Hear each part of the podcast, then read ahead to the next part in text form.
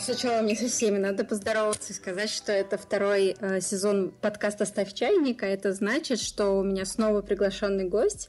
И на этот раз это Мария Долгополова. И дальше я буду перечислять регалии. Если я что-то забуду, то, пожалуйста, добавь. Хорошо. Да, спасибо, что пригласила. Мне очень приятно. Для меня это новый опыт. Для меня с гостями тоже, потому что ты по факту мой второй гость, поэтому я, видишь, какие-то нюансы еще не помню и не знаю. И, в общем, первые десять минут мы технически разбирались, но я, видишь, расту с каждым гостем. В первую очередь, Маша моя подруга, а еще я знаю, что Маша психоаналитик, да, и гештальт-терапевт. Ну, я совмещаю с гештальт-подходом, но в целом психоанализ занимает огромную часть тому, чему я обучалась, и того, что я практикую. Поэтому да, ты права. Все ли я про тебя рассказала или что-то из важного забыла э, сказать, какую-то твою идентичность не представила? Ну, я изучала психоанализ объектных отношений. Я училась в эм гэ у на клинического психолога и стала сертифицированным клиническим психологом. Собственно, потом я обучалась в гештальт-подходе, и сейчас я начала обучаться, ну, я обучалась юнгианскому анализу потом сначала в Москве, и сейчас я обучаюсь в институте Юнга в Швейцарии. Вот, собственно, весь мой профессиональный путь в двух словах. Угу. Ну, и практиковала с клиентами. Вот сейчас уже до своего десятка лет добралась. Приятно. У тебя уже юбилей практики десять лет. Да, десять лет, да. Оно того стоило. Еще хочу сказать, что Маша — это тот человек, который мне, будучи беременной, сказал, что она выйдет на работу с клиентами через сорок дней после рождения дочки. И на сороковой день я спрашиваю, как у Маши дела, и Маша говорит: ну, я вышла на работу. Так что с целеполаганием у Маши все четко. Ну да, было такое решение. Оно в итоге прошло успешно. И сегодня мы хотели с тобой обсудить тему агрессии. Мне кажется, что это еще интересно, потому что у нас есть возможность поговорить про то, как психологи, которые пользуются разными методами, с этой темой могут поработать. Но все-таки давай подробнее обсудим, почему из всего массива тем, которые мы бы могли с тобой в этом выпуске обсудить, мы остановились на теме агрессии, как это личностно откликается каждый из нас. Расскажи, как ты выбирала, о чем тебе хочется, и будет интересно поговорить со мной. Ну, как я сказала, я подобралась к своему юбилею практики десять лет. Начиналась моя практика в стенах научного центра психического здоровья РАМ, или бытовым языком это психиатрическое заведение, больница, где пациенты получают лечение в стационаре. И я тогда писала научную работу по пациентам с диагнозом параноидной шизофрении. И, соответственно, часто там бывала. И меня, конечно, потрясло то, насколько в определенных жизненных ситуациях, в определенных случаях вопрос агрессии может стоять остро, потому что среди поступивших пациентов было много э, людей, которые, во-первых, имели серьезные риски по суицидам. Ну, это были, в частности, люди, которые пришли к намерению, что это вообще хорошее решение по жизни, закончить жизнь. И, с другой стороны, были, наоборот, люди, которые поступили из-за того, что они совершили либо какой-то акт бытового насилия, ну, то есть какой-то акт агрессии по отношению к своим домашним и близким, либо, наоборот, по отношению к незнакомым людям где-то. И один из пациентов, который, ну, данные, по которому я анализировала и собирала, я проводила с ним батарею тестов, и одни тесты с ним нужно было проводить один на один, и, собственно, суть была в том, что я, когда посмотрела его анамнез, я увидела, что месяц назад, ну, человек попал в эн цэ пэ зэ эр а, потому что он избил незнакомую женщину. И я, ну, сопоставила это с тем, что мне надо идти куда-то с ним в подвальное помещение один на один и проводить свои тесты. И, ну, я спросила своего научного руководителя, вообще стоит ли мне туда идти и насколько моя жизнь находится в безопасности. И он сказал, что, ну, психотическое состояние его оккупировано медикаментозно, все должно быть потрясающе.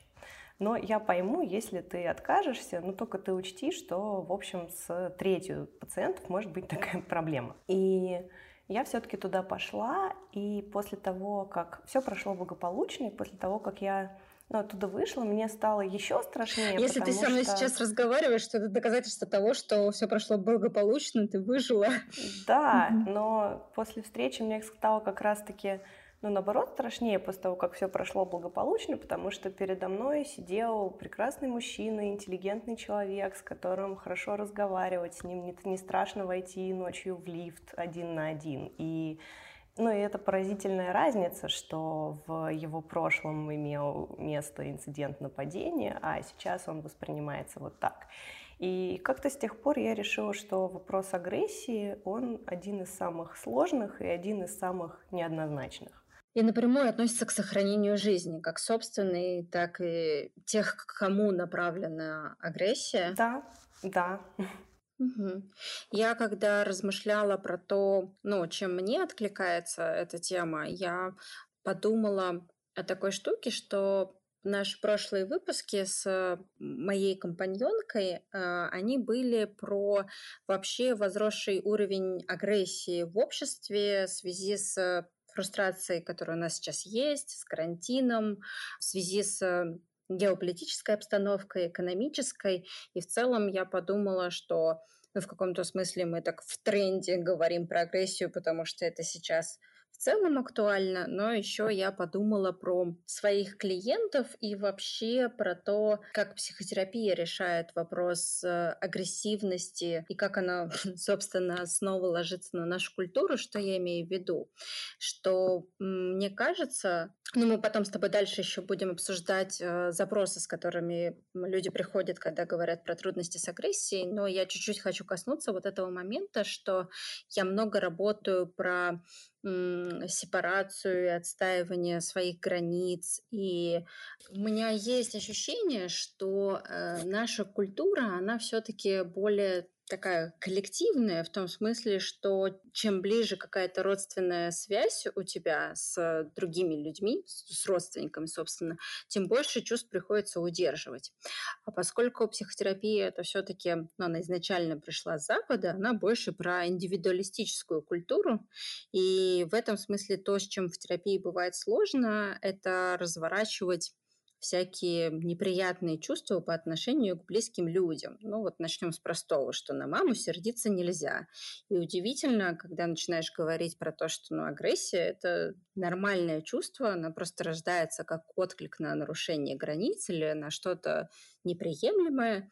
И вот этот контекст, что как же я могу чувствовать такое, с кем я нахожусь в близкородственной связи, иногда ставит в ступор, потому что вот эта вот индивидуалистическая культура, как мне кажется, иногда с трудом ложится на идею того, что коллектив условно важнее, какие-то чувства можно повытеснять. И, и я думаю, что я вот чуть больше с этого ракурса расскажу, почему на самом деле психологи в некотором смысле могут иногда поддерживать агрессию к даже тем людям, которых ты, собственно, любишь, и, и почему это нормально, и что вообще имеется в виду под агрессией в данном случае. То есть я вот скорее в эту сторону поварила э, эту тему, так что буду тебя дополнять идеями на этот Хорошо. Счет. Ну, мне было бы очень интересно то, что ты расскажешь про этот ракурс, потому что он, мне кажется, и для слушателей будет очень важным, насущным и злободневным. И, ну, и также мне лично действительно интересно, как ты это все за время своей практики осмысляешь, делаешь, практикуешь. Действительно искренне любопытно. И ты мне вчера прислала такую очень интересную э, схему. Ты мне сказала, что ты доварила классификацию видов агрессии, и я вот, собственно, хочу про нее спросить, потому что мне кажется, что этим важно поделиться, чтобы не только одна я видела, знала, расспрашивала тебя и уточняла. Да, ну это... классификация, я ее вспомнила скорее в контексте нашей встречи, она не претендует на то, чтобы носить всеобъемлющий характер, скорее это просто какие-то важные разделения, которые для меня являются самыми существенными для того, чтобы понимать, что происходит, и, конечно, я готова этой классификацией поделиться. И, собственно, ну, агрессия сама по себе, там, если смотреть по словарям, она, ну, определение в большинстве своем начинается со слов, что это мотивированное деструктивное поведение. Ну, то есть, в общем-то, акт агрессии – это уже поведение. Но, естественно, агрессия, она сопровождается большим количеством эмоций, которые как возникают в течение и после агрессии, так и, наоборот, ей предшествуют и могут ей содействовать. И, собственно, про агрессию одно из разделений, которое, мне кажется, очень важным, это деструктивная агрессия, когда речь идет о саморазрушении или немотивированной жестокости. Такое тоже существует. И, в частности, тот случай, который я упомянула, когда напали на незнакомую женщину, это, конечно, был случай немотивированной жестокости. А второй вид агрессии – это конструктивная. Она важна и неизбежна, как защита о нападении. Если на нас ночью нападет собака, мы должны защищаться, и это вообще здоровое свойство психики – так поступать, защищать себя. А также любому человеку присущи способности и потребности, связанные с конкуренцией. Мы должны в том или ином объеме немножко иногда соревноваться друг с другом. И даже если человек не, не нацелен на это как на любимое занятие в своей жизни, ну, бывают такие конкурентные люди, им нравится и в спорте конкурировать, и везде, то даже тем, кто не любит конкурировать ради игры, все равно приходится иногда это делать для того, чтобы не портились отношения с самыми близкими, для того, чтобы э, обезопасить себя от депрессивных состояний и так далее. И также агрессия конструктивная – это реакция на фрустрированную потребность. Ну, мне кажется, очень важно понимать, что если очень значимая наша потребность будет фрустрирована, то мы не сможем не, не быть агрессивными. У нас будет очень мощный аффект по этому поводу, и он в любом случае выльется либо в срывы на других людей, либо в то, что наше состояние, оно станет сильно депрессивным, например, у нас может полностью пропасть энергия и так далее. Ну, второе разделение, которое я бы хотела упомянуть, это проактивная и реактивная агрессия. И проактивная агрессия, это как раз, это слово появилось из теории социального научения Бандуры, и это то, что я упоминала как немотивированную агрессию. То есть это абсолютно ничем не спровоцированное жестокое поведение. И в этом случае, конечно, нужно работать по-другому и реагировать на это иначе, чем когда мы имеем дело с агрессией реактивной, потому что, ну, реактивная – это та, как раз-таки, которая возникла из-за того, что на нас либо напали, либо нам нужно отстаивать какие-то жизненно важные потребности и задачи, и с ней тоже надо учитывать эту специфику. Вот, собственно, и те два. А под реактивной ты имеешь в виду, что это, ну, реакция на какой-то предшествующий, да, стимул, и поэтому родилась, да, агрессия, да, да, как бы в ответ? Э, ситуативная mm. или не ситуативная, но здесь есть миг личной неприязни, что я совершаю акт агрессии не потому, что у меня такие сильные агрессивные импульсы внутри, и я их э, разворачиваю, а потому что, ну, был какой-то инцидент. Ну, некий человек, он сейчас является угрозой для меня, для, угрозой для чего-то эмоционально крайне значимого для меня. И у нас возникает личная неприязнь, которая уже вызывает реактивные формы агрессии. Ну и, конечно же, э, про агрессию важно сказать и делить, что она может быть пассивная и активная.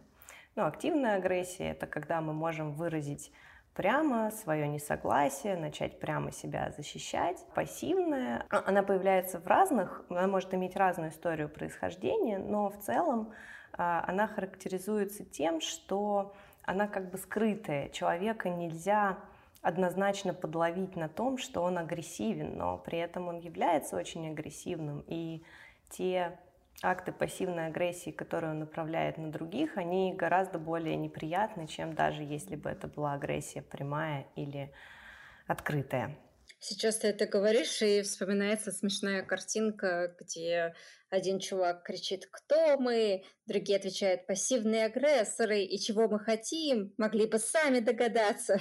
Да, да, это оно, это, это очень точно. И, конечно же, еще из самого важного, четвертое самое важное, агрессия может быть направлена вовне или вовнутрь. Ну, условно говоря, если у нас уже вот этот импульс зародился, соответствующие чувства зародились, то дальше у нас есть выбор, кому нанести этот урон, себе или э, тому, кто изначально вызвал эти чувства, или сместить их на другого человека. Муж приходит из карикатурного с работы, его там сильно задели и несправедливо задели, но он там ничего не выражает, но вместо этого он приходит и ругается на детей или на жену. Это, собственно, выражение агрессии вовне, но с таким э, смещением. Но также есть еще вариант агрессию направить вовнутрь, и тогда у нас будет картина аутоагрессивных паттернов поведения. И в грубых формах это выглядит так, что человеку хочется себя резать, у него бывают срывы, он занимается какими-то опасными и вредоносными для себя вещами регулярно. С этим приходится как-то жить, работать и пытаться что-то улучшить в этой ситуации, когда это возможно. Вот ты когда это рассказываешь, у меня сейчас пришла мысль, что важно э, разграничить все-таки, что является, ну, условно говоря, некоторой нормой и находится еще в компетенции психологов-психотерапевтов, психотерапевтов, а что является уже компетенцией психиатров, ну, условно говоря, что есть некоторая допустимая социальная норма, а что представляет такую клиническую опасность, и с чем психологи не работают, потому что это выше их компетенций. Ну, психологи с, со специализацией в клинической психологии работают всегда, но это желательно работать с клиентами, которые проходят психиатрическое лечение медикаментозное, и в общем-то, конечно, мое мнение, что желательно, чтобы они были и в стационаре, и во время амбулаторного лечения. Но скорее для меня здесь речь идет о том, что ну, действительно важно понимать ту точку, во-первых, когда важно подключать сопровождение психиатра. Я бы не хотела слишком глубоко уходить в эту тему, потому что на нее уйдет все оставшееся mm-hmm. время. А насколько я помню, мы mm-hmm. хотели обсудить вещи более приземленные к жизни и более актуальные для каждого.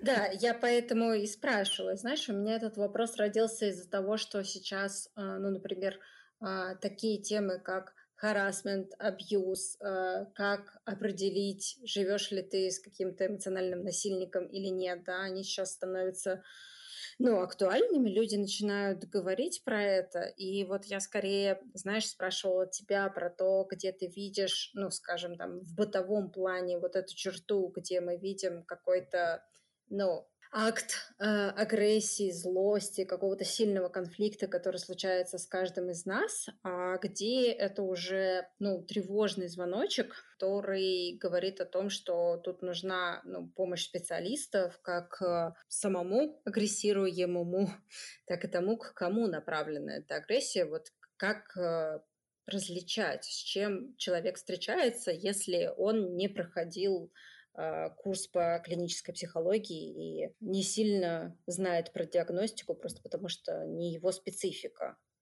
Если таким человеческим, да, ближе к человеку языком, то где вот эта реберная точка? Первые две вещи, которые мне приходят в голову, опять же, я не претендую на всеобъемлющесть моего ответа, но, опять же, если имеет место физические повреждения, ну, например, вас реально ударили в близких отношениях, ну, это значит, что пора что-то с этим предпринять, ну, побольше, чем просто покопаться в себе самому, ну, надо действительно подумать, что происходит. Ну, или, например, если вы или ваш партнер, у вас реально бывают приступы действительно самоповреждающего поведения. Ну, также второй критерий из очевидных, он состоит в том, что если становится, он такой интуитивный, что даже если нету внешних поводов, но ты себя чувствуешь очень плохо, настолько, что тебе не хочется вставать с кровати иногда по утрам или иногда вечером хочется умереть, то неважно, что с внешней стороны жизнь и тебе самому, и окружающим кажется очень хорошим, здесь что-то явно есть. Либо с агрессией связанной, либо не только с агрессией, либо вообще с агрессией не связанной, но это точно тревожный звоночек. Но это уже достаточная степень выраженности состояния, чтобы она рассосалась самостоятельно. Угу, угу. А, я вот еще думаю про критерии критичности. То есть мне кажется... Важно то, как люди после агрессивного конфликта пробуют наладить свои отношения обратно. И для меня это всегда вопрос, берет ли каждый человек сам ответственность за то, какую форму отреагирования он выбрал, или скорее перевешивает ответственность на другого, потому что вот в той классификации, которую ты назвала, есть формы агрессии, которые говорят о том, что человек не видит проблемы в собственной интенсивности агрессивных действий. Конечно, да. При проактивной агрессии человек не видит проблемы в интенсивности собственных действий. И вот это вот тревожный набат, я бы сказала, для получателя этой агрессии. И я так плавно перехожу к э, запросам, с которыми я встречаюсь. Э, почему я тебя вообще спросила про то, как людям, которые, значит, не проходили курс по клинической психологии, определить, э, в общем, что, что происходит? Потому что один тип запросов, с которыми я довольно часто встречаюсь, это... такая сумятица и растерянность в попытке определить. Но это я как-то так спровоцировал своим поведением, что э, человек агрессивно защищается. Мне что-то нужно делать с собой. Или я ну, нахожусь в контакте просто с достаточно агрессивным человеком, которому свойственно как-то не мочь срегулировать или не хотеть срегулировать эти проявления. И вот для меня это тоже такой краеугольный вопрос, потому что бывает по-разному. Ну, в смысле, действительно, иногда это может быть история про то, что я что-то такое провокационное делаю и даже не замечаю.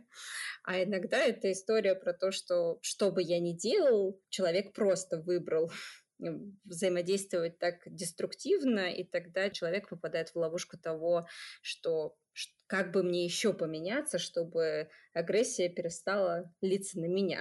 Ну, из тех запросов, которые я для себя выделила перед нашей встречей, это как раз-таки, конечно, напрямую относится, ну, тема абьюза, это можно точно назвать. Тема абьюза, она вообще может быть рассмотрена с двух сторон. Со стороны более там, партнера, который более интенсивен в своих агрессивных проявлениях, и партнера, который, наоборот, может чувствовать какую-то свою неспособность защищать свои интересы или такие сомнения, чувство вины, что, может быть, я спровоцировал, а может быть, я что-то не так сделал. И... Конечно, мне было бы интересно тоже послушать, ну, твой опыт про то, как ты это для себя делишь, как ты для себя с этим ходишься, но из короткого, конечно, все, что касается агрессивных актов, пассивных или активных, независимо от того, были они спровоцированы или не были они спровоцированы, ну, за них всегда ответственен не тот, кто спровоцировал, а тот, кто выбирал форму агрессии. Единственное, что я могла бы тоже еще, что я хочу здесь успеть сказать, это то, что с одной стороны, это же ну, неспособность защищать свои интересы, это некий континуум. То есть, с одной стороны, он может э, выражаться действительно в э, таких очень неприятных для жизни вещах, ну, например, некто имеет в своих близких отношениях от партнера как акты вербального насилия, ну, то есть, что ты получаешь на свой счет какую-то постоянную критику, оскорбление твоих личностных качеств и так далее, бранные слова, мат и все это прочее. И, возможно, какие-то даже запугивания на физическом уровне, которые не обязательно могут приводить к физическому насилию, но, тем не менее, этот контекст может быть, что если ты вот еще как-то себя проявишь, как ты хочешь, то, в общем, мало ли как получится. Ну, или в прямом смысле может быть в доме какое-то физическое насилие. А другая часть этого спектра, она все-таки гораздо более тонкая. Ну, например, у человека все-таки достаточно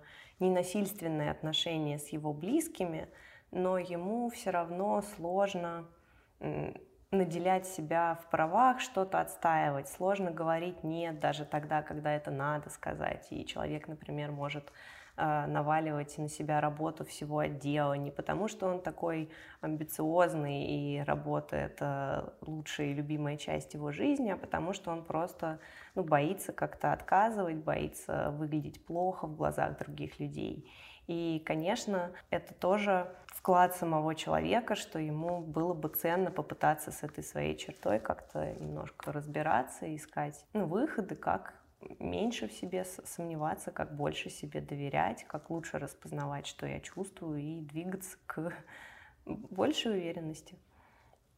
Я тут интенсивно киваю головой, потому что это второй мой основной пласт работы с клиентами, потому что мне редко приходится работать с людьми, которые пришли в мой кабинет, потому что у них есть проблемы с собственной агрессивностью, и они хотят научиться справляться с ней. Но я имею в виду, что они знают про какую-то активную форму выражения своей злости, и им это мешает. Скорее, я работаю с людьми, чья агрессивность подавлена, и то, что ты описываешь, кажется, подходит под это определение подавленности агрессии. И в данном случае помню, что кто-то из моих преподавателей гештальта говорил, что гештальтисты трактуют агрессию как движение к. То есть не что-то разрушающее, а достаточное количество энергии, чтобы совершить импульс. То, что ты описывала в примере, сказать «нет», договориться о чем-то. То есть это требует от человека затрат и желание проявляться.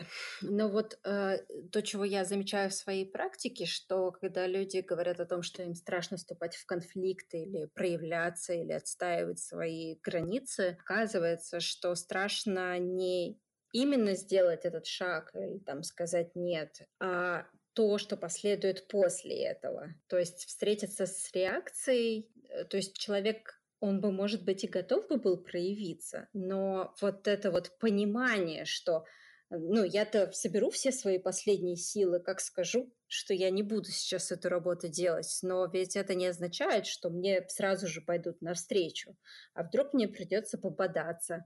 А вдруг это изменит вообще отношение ко мне? И самое стрёмное в этом, что это действительно может произойти, потому что если человек был удобный для всех остальных, а тут он начинает, ну, как-то раскачивать лодку и говорить, простите, но мне как-то неудобно. В этот раз нет. Да, да, да, да. Что скорее все остальные, они правда будут... Ну, поборются за свои говорить... былые интересы и удобства. Да. И вот, да, да, конечно, да, да. в этом вот скорее, трагизм, знаешь... обязательно поборется, я считаю.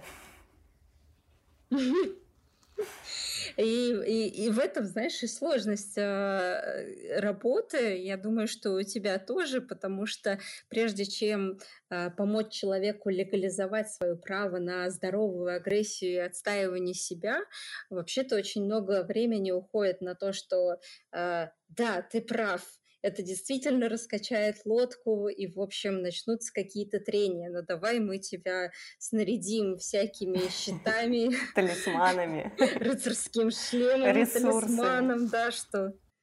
Потому что люди часто делятся тем, что ну, это же меня убьет, если я встречусь с негативной обратной связью или замечу, что меня перестали там любить, принимать, холить или леять, я же просто буду там вваливаться в вину, в стыд, в сомнение. И очень много времени требуется, чтобы разобраться с этими чувствами, как бы предвосхитить это будущее и помочь, в общем, это выдержать, принять это как ну, часть жизни, часть коммуникации, что это... Ну, некоторая норма, с которой можно справляться.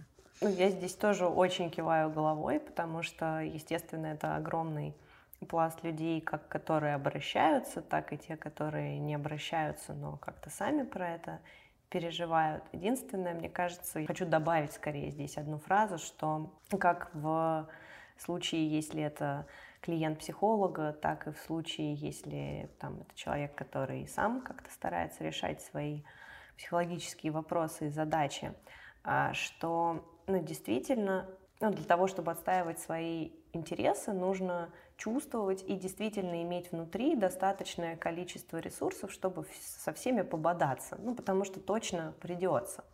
И как раз-таки здесь даже, ну, я употребила слово уверенность и пожалела, потому что здесь даже не уверенности дело, а в том, что а, и в терапии, мне, я считаю, что мы помогаем своим клиентам не просто даже проиграть это будущее и там полегче на него решиться, а мы действительно добавляем им какие-то ресурсы, что они чувствуют, что у меня вообще-то достаточно ресурсов, чтобы теперь вот и с ними пободаться немного. Угу. По крайней мере, в каких-то вопросах, в которых там, я раньше был не готов.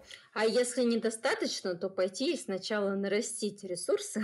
Да, да, ну, а не винить себя, ну что это я такой неконфликтный, вон тут сериалов наснимали про сильных личностей, а я не дотягиваю. Ну, такие самообвинения, они, конечно, только удаляют от разрешения ситуации, и поэтому... Лучше начать с наращивания ресурсов, счетов, талисманов. И... Приходилось ли тебе работать с людьми, которые приходили вот с этой оборотной стороной медали, которые характеризовали себя как импульсивных и которые сами, не знаю, поражались собственной агрессивности и скорее приходили вот за этой помощью, за навыками саморегуляции? Ты знаешь, вот я действительно хочу это рассказать, потому что, мне кажется, под твой вопрос подходят две категории клиентов, они очень разные, но один из них — это люди, которые действительно приходят из-за своих импульсивных, агрессивных действий. Это, например, очень часто мамы, которые бьют своих детей, и они потом себя чувствуют дико виноватыми, и они не понимают, откуда это вообще берется, ну, потому что до того, как... Ну, родился ребенок, это были милейшие люди, которые знали себя эмпатичными, честными, открытыми, теми людьми, которые никого не обидят. А тут в итоге получается, что они обзавелись ребеночком, и, и до последнего момента эти люди просто ну, не могут поверить, что они в очередной раз не потерпели, не смогли как-то себя уговорить быть мягче и, например, избили своего ребенка. И тогда действительно люди, на мой, по моему опыту, обращаются напрямую по поводу своей досады на акты агрессии. В этом случае, конечно, очень важно понимать, что все мы люди очень агрессивные. Ну вот всего, что касается конструктивной агрессии, мы на самом деле очень агрессивны. И в этом смысле, если наши потребности будут сильно фрустрированы, нам будут присущи очень мощные деструктивные акты, либо пассивные, либо активные, либо на себя, либо на других людей. И поэтому, если я кого-то бью, там, например, своего ребенка, и каждый раз удивляюсь, что я бью, это значит, что я м- хотел быть слишком добрым. Mm-hmm. Вот долгий период до я хотел быть слишком добрым, слишком удобным. Я не отдам своего ребенка няне, потому что там как же он без мамы. Я не отдам своего ребенка папе, потому что как же ему там хуже без мамы. Ну, ему с мамой лучше, чем с папой. Конечно, ему лучше с мамой, чем с папой, но, но тем не менее, если его вовремя не отдать, ты его потом ударишь. Тут тоже надо искать какую-то золотую середину. И в этом смысле вот такие э, импульсивные, агрессивные действия, за которые стыдно, они происходят именно с людьми, которые хотят быть слишком хорошими, но они перебарщивают в своих амбициях на этот счет. Они ну, там, недостаточно дооценивают свою злую природу и недостаточно оберегают других от последствий этой злой природы. Mm-hmm. А, другая вещь, ну то, что я упоминала про активную, про, про проактивную агрессию и про эгосинтонную агрессию, как ее еще называют в психоанализе. В этой ситуации человек ценит свои агрессивные импульсы и связанное с ней жестокое поведение.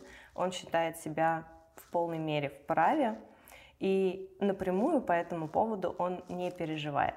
Но у меня были ситуации обращения, они были не из-за агрессии, это были любые сопутствующие причины. проблемы с работой, проблемы с родителями, проблемы с депрессивными состояниями. Скорее был повод для обращения, вот такое крайне-крайне неблагоприятное эмоциональное состояние, но оно не имело четкой природы. Ну, даже вот э, в описании клиентов это скорее звучало так: «Я принес себя вам, мне очень плохо». Ну, то есть не такими словами, но посыл был такой. И я не знаю, чего мне плохо. Я, я, я не знаю, чего, но вы как-нибудь уж разберитесь попробуйте. Там, раз уж ну, не пришел. Разберитесь, но, по крайней мере, попробуйте. И, а, но почему я бы это выделила все-таки как отдельный запрос, и почему я вспомнила это в контексте нашей встречи, потому что, ну, допустим, человек обратился э, здесь по поводу депрессии. Он сказал, что там я пришел, потому что мне очень плохо. Вроде каких-то очевидных причин для этого нету, э, но э, неважно, по поводу чего пришел человек, вопрос агрессии, он всплывет очень быстро, потому что эта агрессия в активной или в пассивной форме, она будет направлена на психолога, то есть в данном случае на меня, и это произойдет немедленно, это произойдет с первых минут.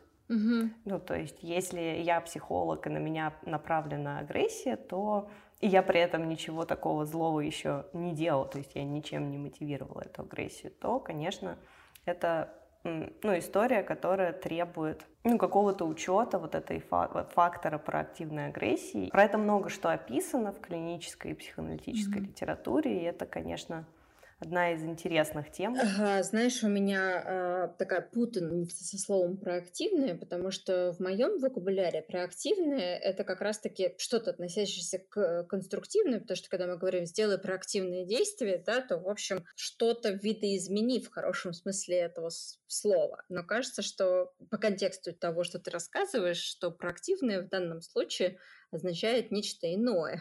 Да, в данном случае это означает нечто иное. Как я сказала, это слово, это понятие было предложено Бандурой, и это критерий, который широко используется в криминалистике. Ну, например, если у нас есть там акт убийства, и человека судят за это убийство, то имеет значение огромное, это была реактивная или проактивная агрессия. То есть вся судмедэкспертиза будет направлена на то, чтобы проверить, это был акт хладнокровного, намеренного, немотивированного убийства, или это было, э, ну вот, по, по первому сценарию, как я описала про клиентов. Хотел быть для всех хорошим, а потом как-то, в общем, недооценил себя mm-hmm. или переоценил себя. Mm-hmm. Да, то есть вообще меняется тут значение слова, да. Спасибо, что уточнила. А проактивная активность — это хорошо, это очень важно для жизни. Мне кажется, что тут закономерно как-то перетечь в, ну, какие есть особенности работы вот с кейсами, которые мы немножечко с тобой пообсуждали, в русле психоаналитическом, и э, что делают гештальтисты, просто потому что, ну, как-то грех не воспользоваться возможностью того, что... Отличие. Отличий, да-да-да, основ... ну, каких-то основных инструментов. В смысле, я помню, что ты гештальтом тоже пользуешься, но я тут наглым образом попрошу, чтобы ты рассказывала так, как будто бы ты чистый психоаналитик, да, и, в общем, про какие-то... Я бы предложила здесь начать с тебя, потому что психоаналитики, они, в общем, теоретики, они по многим вопросам написали очень многое, и, ну, скорее, я бы предложила, чтобы ты, ну, начала через призму гештальта это рассматриваешь, как можно помогать, как можно э, вести клиентов, какие можно дать минимальные рекомендации самопомощи, а я буду уже дополнять это все. Сейчас. У меня была какая-то мысль, когда мы с тобой разговаривали, у меня прям такая стройная концепция сложилась. И сейчас, когда ты начала говорить про криминалистическую часть, я подумала, что вау, с каких таких мясистых примеров ты начинаешь, и, и забыла всю свою стройную концепцию. Вот. Знаешь, такая прям возбужденная на криминалистическую тему, да. В смысле, я или ты? Я, я, я. Еще, еще и потому, что, знаешь, я последние два дня смотрю интервью со, со ступинским маньяком и с жертвами этого маньяка. Ты рассказываешь про разницу, про активные и реактивные агрессии, и у меня голова ушла вообще в другую сторону, короче. Надо вернуть ее в гештальт, сейчас я соберусь. Пока ты ее возвращаешь, я могу прям буквально по одному слову сказать про еще три запроса, которые угу. не были упомянуты, и они абсолютно не криминалистического характера. У тебя и такие все-таки есть тоже. Да, я помимо тех трех, которых мы уже обозначили, я бы еще сказала, что иногда обращаются с темой обидчивости, ну, раздражительности, обидчивости, и это действительно большая проблема. Я не знаю, можно ли здесь в нашем диалоге упоминать какие-то другие источники. Ну, например, там есть одна лекция моей коллеги, часовая, нету смысла ее пересказывать здесь, про обидчивость, и она прекрасна, и со всеми рекомендациями самопомощи. Могу mm-hmm. я упомянуть источник? Вот. Я думаю, что сейчас самое удобное, классное, внезапное место, где можно рассказать, как с нами можно связываться, потому что у этого подкаста есть телеграм «Ставь чайник», и с твоего позволения я м, пришлю туда ссылку на эту статью, и все заинтересовавшиеся могут по ней перейти. А еще нас можно послушать на любых платформах подкастерских, просто набрав название «Ставь чайник». Будем рады подписке и лайкам, и особенно комментариям, которые можно оставить в Apple подкасте. Да, отлично. Да, это статья я, про... Я заинтриговала тех, статьей, да. Это ну, часовая лекция про людей, которые ходят по миру очень раздражительными и обиженными. До психолога они доходят обычно в тот момент, когда им таки удалось разорвать все связи с наиболее близкими им людьми, и им таки стало от этого хуже, чем обычно. И моя коллега назвала это мировоззренческим эффектом, и это действительно интересная тоже и важная тема, я приглашаю вас с ней ознакомиться. Еще одна вещь, с которой обращаются, и это напрямую связано с агрессией, это, естественно, психосоматика, потому что один из вариантов направления агрессивных импульсов на себя – это когда мы вроде бы на уровне эмоций ничего не почувствовали, но начинаются страшные головные боли, например, или начинаются страшные какие-то, ну или не страшные, но специфические проблемы со здоровьем. Медики говорят такому человеку, что это вообще не по их части, что у вас там есть какие-то минимальные что-то, но явно недостаточные для тех жалоб, которые вы описываете. И, конечно, ну, например, бывает, что э, люди, когда разводятся, там, мужчины и женщины, особенно у мужчин это часто бывает, э, мужчина вроде бы кажется гораздо спокойнее эмоционально, чем женщина, но при этом он там похудел на тридцать пять килограмм, у него одни кости, у него проблемы с давлением и, и все что угодно. Но в плане эмоций он как бы, да, он такой... А так, конечно, не переживает. Не переживает, да. Это вот психосоматика, потому что, минуя эмоционально-символический пласт, вот эти вот все импульсы, они пошли выражаться в телесной сфере. И еще один, наверное, последнюю вещь, которую здесь можно описать, про причину обращения, что иногда люди обращаются в том случае, если они все-таки готовы признать недостаток близких и теплых и доверительных отношений в их жизни, и они чувствуют какую-то такую м, изоляцию, несмотря на то, что они находятся, казалось бы, в обществе, ходят на работу, у них даже иногда бывают родители, к которым они часто приезжают, ну или иногда приезжают. Тем не менее, этого бывает недостаточно для того, чтобы... Ну, отношения можно было ну, считать близкими с эмоциональной точки зрения, и это иногда тоже побуждает ну, либо обратиться к психологу, либо самому искать там, поводы разрешения. А как это связано с нашей темой про агрессию? А, напрямую. Это интересно, конечно, да. Поймала, поймала тебя. Я думала, ты не заметишь подвоха, да. А я вот такая, я взяла и заметила. Ну, это связано с тем, что... Ну, ладно. Ты имеешь в виду, что человек как-то не прикладывает достаточных усилий по достижению другого человека, вовлечению его в контакт, углубление? Да вот контакта. Нет, это как раз-таки могло бы быть с этим связано, но это обычно связано с агрессией как раз-таки. Ну, потому что, mm-hmm. ладно, допустим, мы возьмем какого-то гипотетического человека, который с нуля возраста не обзаводился друзь- друзьями, и вот сейчас, когда он взрослый, у него там тоже нету друзей, с которыми близкие доверительные отношения. Почти у любого человека есть, ну, либо родители, либо э, те, кто о нем заботились, и для того, чтобы не было близких отношений там, там должно быть достаточно много намешано про агрессию. Uh-huh. Ну, для того, чтобы человек перестал опираться на эти отношения, для того, чтобы он, ну, оказался... На отношения с родителями перестал опираться, ты имеешь в виду? Ну, с родителями или теми людьми, которые, ну, вот с самого детства ребенка оказывали первичную заботу, uh-huh. ну, такую базовую. Uh-huh. Не, все-таки мне стало любопытно, поясни побольше. Если будет, знаешь, с, с излишеством, то что-нибудь придумаем, но... Какая идея про агрессию здесь заложена? Потому что я вижу, что ты что-то утаиваешь там. Я ничего не утаивала. Ну, вот, я вспомнила. Я вчера читала Кёрнберга, как раз перед нашей встречей. И он там давал много кейсов, и я подумала, что я в случае чего смогу их слить вместо своих, потому что я не опрашивала клиентов, могу ли я э, рассказать эту деталь нашего взаимодействия. Поэтому я буду сливать контент Кёрнберга. Кто-то читает сказки на ночь, он рассказывал про Кёрнберга. Он рассказывал про одного своего клиента.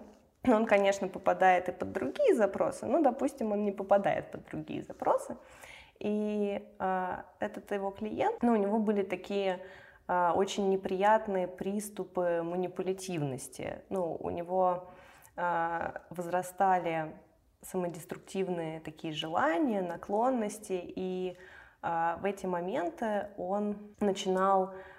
пытаться манипулировать другими людьми и убедить их в том, что они его могут как-то либо от этого спасти, либо что они вообще ответственны в том или ином виде, что он так себя нежелательным образом чувствует. И это привело к тому, что те контакты, которые он наработал в течение жизни, пока учился в школе, пока учился в высшем учебном заведении, это был, кстати, умный, интеллигентный человек, очень с хорошими творческими наклонностями. Ну, эти люди, они очень пугались, те, кто были в его э, близком кругу. Э, и они э, естественным образом дистанцировались. Угу. И, конечно, это, ну, связано напрямую, ну, то есть в данном случае манипулятивность, она была, с одной стороны, связана напрямую с темой агрессивности, э, потому что это связано. Вот. И то, что касается отношений с родителями, но понятно, что бывают ситуации, когда тему агрессии как-то можно видеть, как она объективно прослеживается между родителями и детьми. Ну, например, когда э, родители, ну, там, бьют своих детей, и у них там даже не вызывает это смущение, им кажется, что это вообще...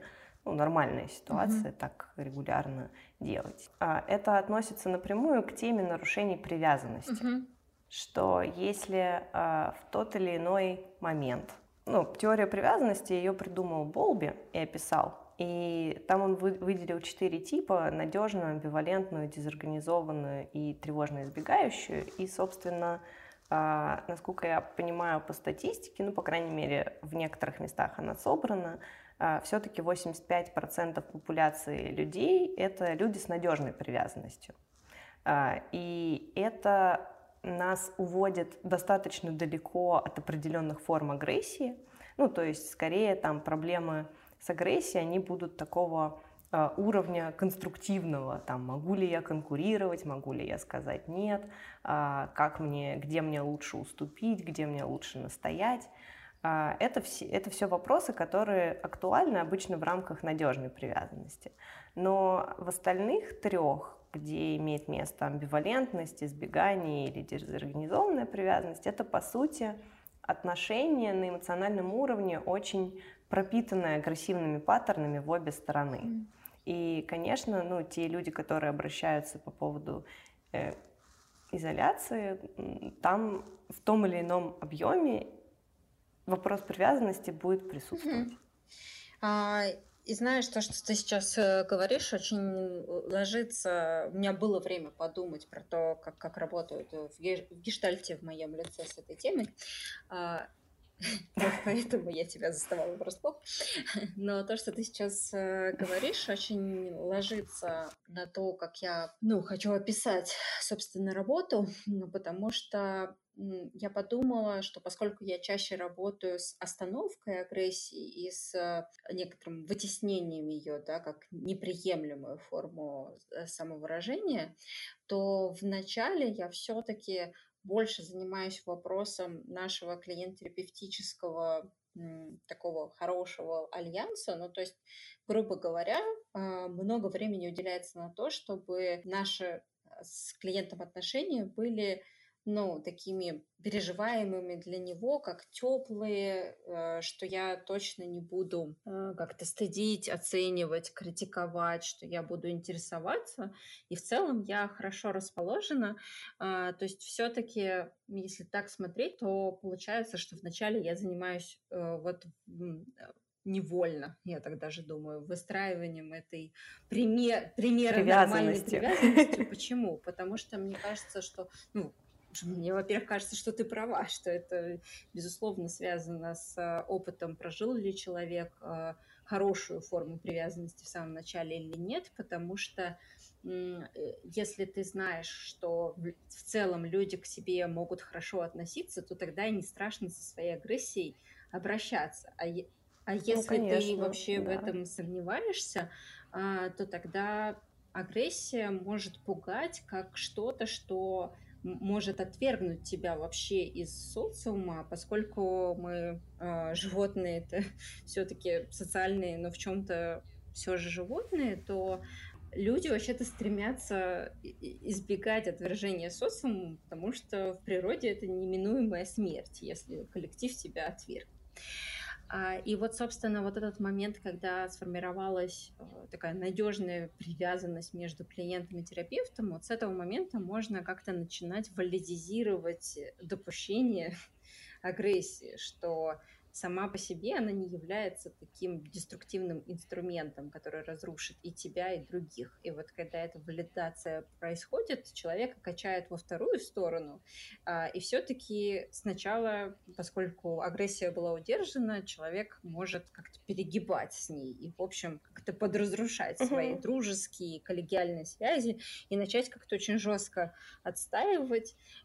И в этом месте я обычно говорю, что и это тоже окей, потому что ты исследуешь вторую полярность, и сейчас ты определишь, где предел, и как-то маятник, он установится где-то посередине. Ну, то есть большую часть, опять-таки, занимает вот эта поддержка, что агрессия — это не ужас, ужас, ужас, а, ну да, ужас, но с этим можно жить. Ну, то есть как-то возможность ну, как-то...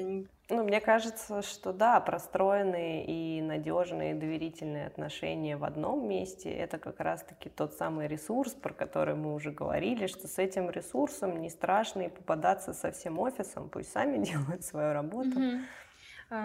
Гештальт характеризуется его тем, что в нем есть разные технические способы, как можно с агрессией работать. Мы можем работать через эксперимент с пустым стулом, который уже стал ну, достаточно так известен и популярен не только в психологических кругах, что человека можно сажать на этот стул, попросив представить его агрессию и, в общем, или кого-то агрессивного на этом стуле, чтобы он как-то входил в роль и мог себе позволять проживать это, и как-то ассимилировать и вообще допускать эту часть до, до себя. И дальше мы занимаемся тем, что мы интегрируем эту часть и обнаруживаем ее, и присваиваем в самом человеке. Ну, в общем-то... Что еще делают гештальтисты? Ну, гештальтисты еще могут делиться с собой, каким-то своим опытом, и иногда признание терапевта, что ему, ну, например, тоже бывает сложно со своей агрессией, может помогать снимать вот эту м, какую-то неприятную уникальность, что я один такой с этой трудностью, и все да, остальные да, да, безгрешны. Да. или все умеют отстаивать границы, и уж терапевт-то точно умеет это делать, потому что он весь такой осознанный, весь такой терапевт, а я вот хожу на терапию, не знаю, второй год, и все еще не могу. И когда, в общем, как-то ну, признаешься, что есть места и люди, с которыми я тоже не готова рисковать, отстаивать свои границы, или есть где-то какие-то суперсложные места, где я все еще не умею это делать, то обычно как-то в этом месте выдыхают, что если уж психолог не всегда умеет, то и мне можно как-то потихоньку этому научаться. Угу. Расскажи про свою специфику. Есть ли что-то такое, что ты делаешь, что клиент может сказать, что типа, о, передо мной точно психоаналитик. Только психоаналитики так работают с агрессивом. Да, это будет понятно, он будет довольно странно себя вести.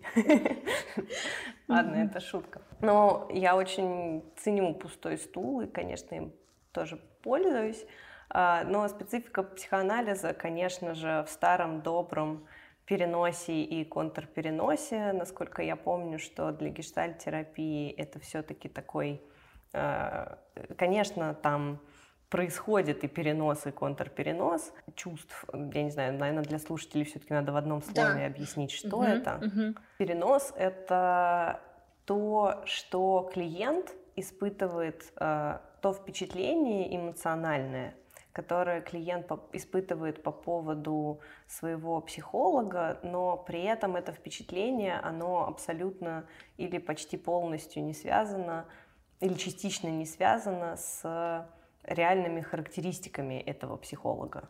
Ну, то есть это какой-то перенос прошлого эмоционального опыта и прошлых эмоциональных впечатлений на то, что будет происходить здесь и сейчас с психологом. И, соответственно, то же самое, оно происходит со стороны психолога, потому что, как мы упомянули, он тоже не безгрешен, тоже не в белом пальто, и он не является таким беспристрастным белым экраном, и поэтому, естественно, все его какие-то прошлые жизненные впечатления, они тоже будут ложиться на клиента, и далеко не все из них будут связаны с объективными характеристиками клиента. С одной стороны, это может быть какая-то, может быть трактована как погрешность, но мне очень нравятся слова одной моей коллеги, что именно наш переносный опыт позволяет, в кавычках она использовала слово, угу. природниться к клиентам, ну как-то начать к ним душевно относиться, потому что иначе нам бы пришлось э, тратить годы на то, чтобы нам было действительно, там, чтобы как-то искренне эмоционально вовлечься. Но на самом деле большинству психологов и большинству клиентов удается искренне эмоционально вовлечься гораздо раньше друг друга, и это, я считаю, тоже позитивный фактор психотерапии. И, собственно, про перенос, контрперенос, естественно, в связи с... Ну, любая проблема, которую поднимает клиент, в психоанализе считается важным, что эта проблема, она должна быть как-то проработана, осознана и ассимилирована именно через перенос и контрперенос. Ну, то есть, если ко мне пришел клиент импульсивный, который старается быть слишком хорошим, а потом он таки бьет своего ребенка, ну, мне важно, как аналитику, следить за тем, как она со мной пытается быть слишком хорошей, и как-то конфронтировать ее на этот счет, показывать, что она там сейчас делает именно это. Но опять же, любые акты проявления агрессии, ну, то есть многие из них являются довольно созидательными, ну, в смысле, что если мы не совершаем вербальное насилие, если мы не совершаем физическое насилие, если мы выбрали какую-то творческую форму для нашей агрессии, то ее наличие, оно очень сильно обогащает отношения, оно добавляет в них энергию, оно добавляет в них яркость. Когда с друг с другом общаются два осторожных человека, которые подавили свою агрессию, им на самом деле дико скучно. И вот эту агрессию в ее самых светлых формах очень важно, чтобы она... ну, была в отношениях между клиентом и психологом, потому что это тот опыт, который клиент сможет взять с собой. И он потом с радостью будет всему, чему научился, использовать угу. для других конфликтов. И похоже, мы плавно подошли к рекомендациям. Мне кажется, что это... как раз хорошее место, чтобы их дать. Если у тебя, я, я знаю, что ты готовишься, если у тебя какой-то заготовленный список. Нет, черт, не угадала. Ну, мы можем mm-hmm. начать с тебя, и я потом а, продолжу. Мне хочется подчеркнуть то, что ты сказала, потому что в твоих последних словах содержится первая рекомендация про то, чтобы перестать смотреть на агрессию а, как, в значении каком-то негативном, а начинать видеть в ней энергию для того, чтобы преобразовывать что-то, творить или менять те условия, которые... не очень вам подходит. И то, что ты еще сказала в своем ответе, это то, что если агрессия не носит э, идеи оскорбить, обидеть другого человека и, в общем, как-то его растоптать, а носит идею э, видоизменить ситуацию, то, скорее всего, это хороший и здоровый акт, который... будет полезен, скорее всего, всем угу. участникам этого диалога, даже если придется пройти через какой-то ну, конфликт. То есть очень важно следить за угу. формой того, как эта агрессия выражается, и чтобы она не затрагивала личность каждого в этом диалоге. Я предлагаю, что мы можем по одной рекомендации давать, чтобы они как-то легче да, воспринимались. Да, да, да. Прожевывались. А, я вспомнила еще одну рекомендацию, которую mm-hmm. я хотела поделиться. А, это упражнение, которое может сделать любой из вас, и я его иногда делаю, оно вообще полезное. А, можно парочку раз в день или там, хотя бы раз в день спросить себя, хочу ли я кого-нибудь за что-нибудь ударить. И здесь очень, ну, естественно, это упражнение, его надо проделывать в сознании, не надо его сразу бежать и исполнять физически. Но э, здесь есть одно важное пояснение. Собственно, э, если мы можем спокойно себе ответить на этот вопрос, это же фантазийная ситуация, мы не будем никому наносить настоящего вреда.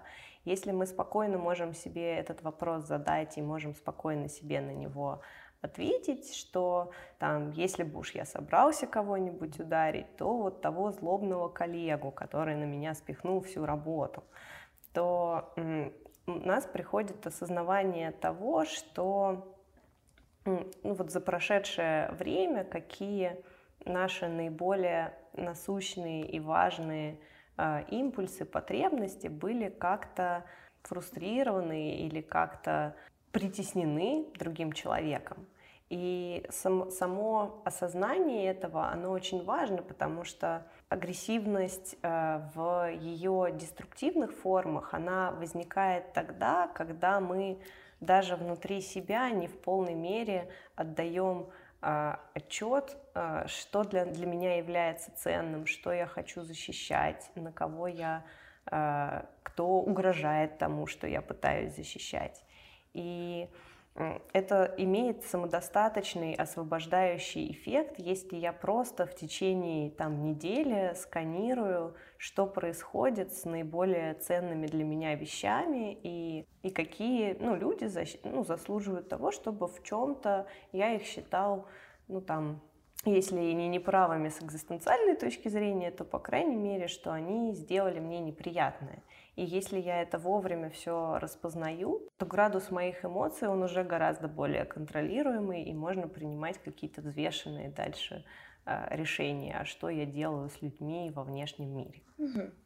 А вот у меня сейчас возник вопрос, а как ты относишься вот к этой общей для всех э, подходов психотерапевтической рекомендации э, про то, что если ну, невозможно как-то видоизменить отношения с человеком, который вызывает у тебя вот злость, раздражение, то можно агрессию ну, так дефлексировать, то есть сливать и, не знаю, заниматься боксом, каким-нибудь активным спортом или делать еще что-то, ну, то есть такое м- социально одобряемое, на что помогает вот этот накал снимать, если уж ты не можешь м- из ситуации по тем или иным причинам уйти. И вопрос в том, поддерживаю ли я эту точку зрения. Да, или нет? да, да, да. И, и, и, или, или ты предлагаешь какую-то другую стратегию в этом месте. Как ты вообще относишься к этим идеям? Или это зависит от контекста? Это, с одной стороны, зависит от контекста, но мне кажется важным, что у каждого человека есть, ну, огромный пласт вещей, который угрожает тому, что для него значимо и ценно, и как-то фрустрирует тебя, но при этом ты вообще не имеешь шанса это исправить. И, mm-hmm. и это нормальная часть жизни, ну, это будет всегда. Mm-hmm. Друг... А что ты имеешь в виду? Ну, например, я живу в Москве, и в Москве ужасный трафик. Ну, ты не можешь mm-hmm. вот так как-то вот сесть и вот доехать, куда тебе нужно. И это так было всегда, и так будет. И, и не можешь попинать всех таксистов, если тебя накатила ярость из-за этого трафика, там, перебить всех пешеходов.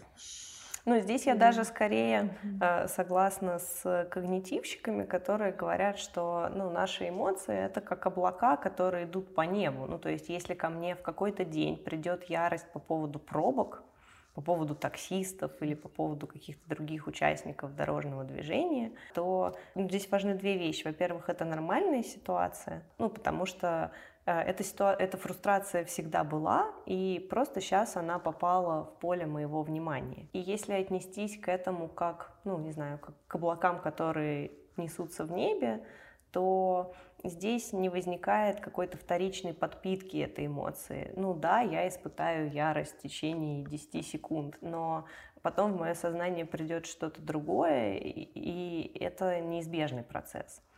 Но проблемы могут начаться тогда, когда мы хотим, чтобы определенные облака на небе не появлялись или чтобы ветер дул в другую сторону. Но иногда самое полезное, что мы можем сделать, это просто распознать эмоцию и назвать честно себе ее интенсивность. Mm-hmm.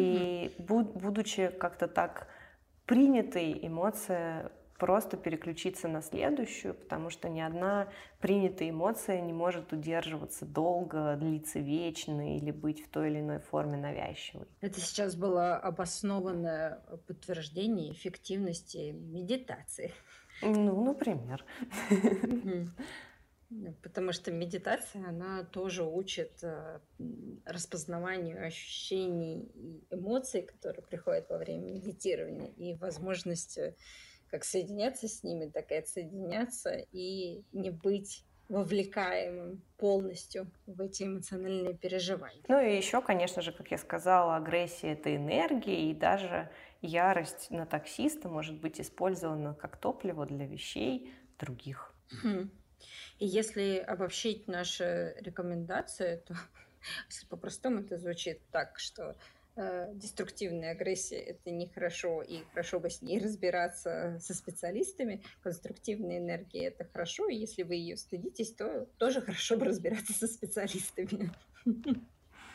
Ну, в любом случае полезно разбираться с собой, со специалистами или без специалистов. Ну, я бы сказала, что агрессия — неизбежная часть жизни. Мне кажется, мы сегодня обсудили важную тему. Я думаю, что э, я могу пораспрашивать тебя еще много о чем. У меня в голове возникает много вопросов, идей. Э... Но это тогда надо делать часть два, часть три. Да, да, да. Но вот на это и была у меня замануха. Э, и я к этому и говорю, что э, если вам интересно продолжить эту тему, то приходите в наш телеграм-канал «Ставь чайник». Там есть возможности оставлять комментарии. И если будет какой-то горячий отклик, то как смотришь на то, чтобы встретиться еще раз и договорить? Да, это возможно. Я люблю эту тему. Она, мне кажется, как я сказала, существенной и всепроникающей в различные другие лазейки жизни. Окей. Спасибо тебе большое за разговор. Спасибо, что пригласила. У тебя было очень тепло и хорошо. Чайник у тебя отличный. Спасибо.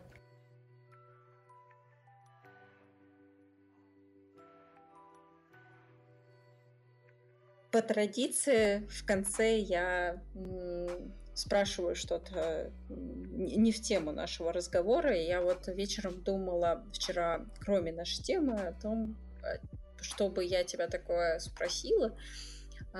И мне интересно узнать, появилось ли у твоей дочери первое слово и какое это слово было. Она сказала в шесть месяцев «мама, папа» через запятую. И причем через запятую она сказала тоже. До года ничего не говорила. Она в шесть месяцев где-то до семи активно говорила «мама, папа», причем одновременно. А потом угу. очень долго только как-то гулила. Угу. Ну, то есть все самое главное она уже сказала, поэтому было непонятно, что еще можно вам предложить. Да, угу. да. А сейчас много знает слов? Не, не очень интересуется этой сферой. Ей сейчас один и четыре.